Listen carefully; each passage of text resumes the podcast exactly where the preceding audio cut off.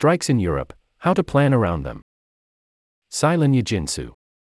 Ongoing labor actions continue to wreak havoc on major European transit hubs and may upend the plans of travelers this summer.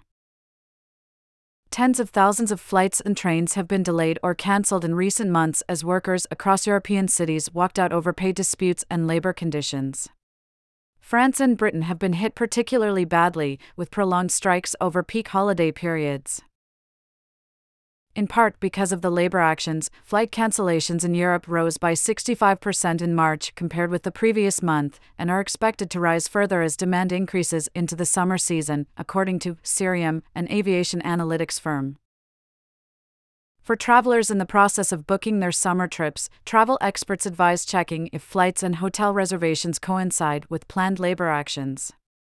Heathrow Airport in London, where members of security staff have been striking for several days each month, keeps an updated calendar of planned disruptions.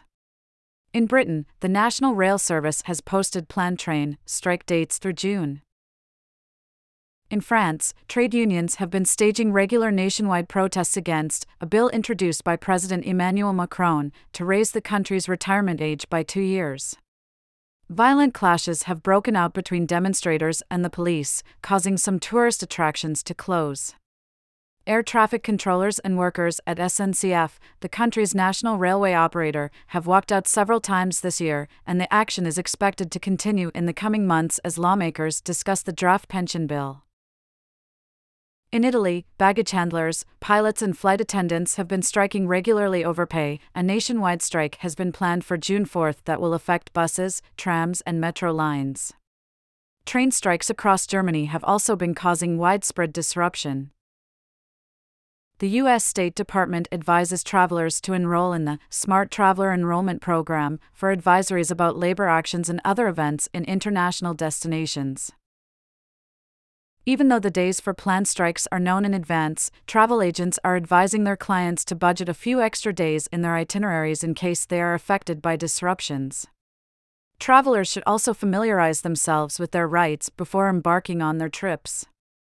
Under European Union rules, travelers flying into, out of, or within the bloc are eligible for a refund or a replacement flight if their flight is cancelled or delayed for more than three hours.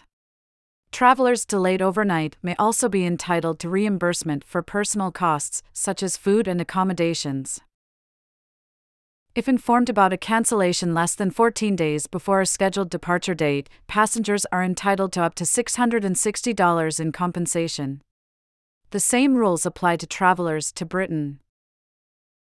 If your flight becomes disrupted due to an airline strike, airlines may owe you compensation ranging from $250 to $600 to make up for the inconvenience, said Tomasz Pawliszyn, the chief executive of AirHelp, a flight claim management firm based in Berlin.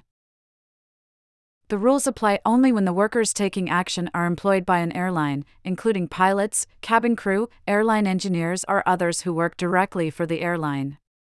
Strikes by other airport staff, including air traffic control and security, are considered to be outside of the airline's control.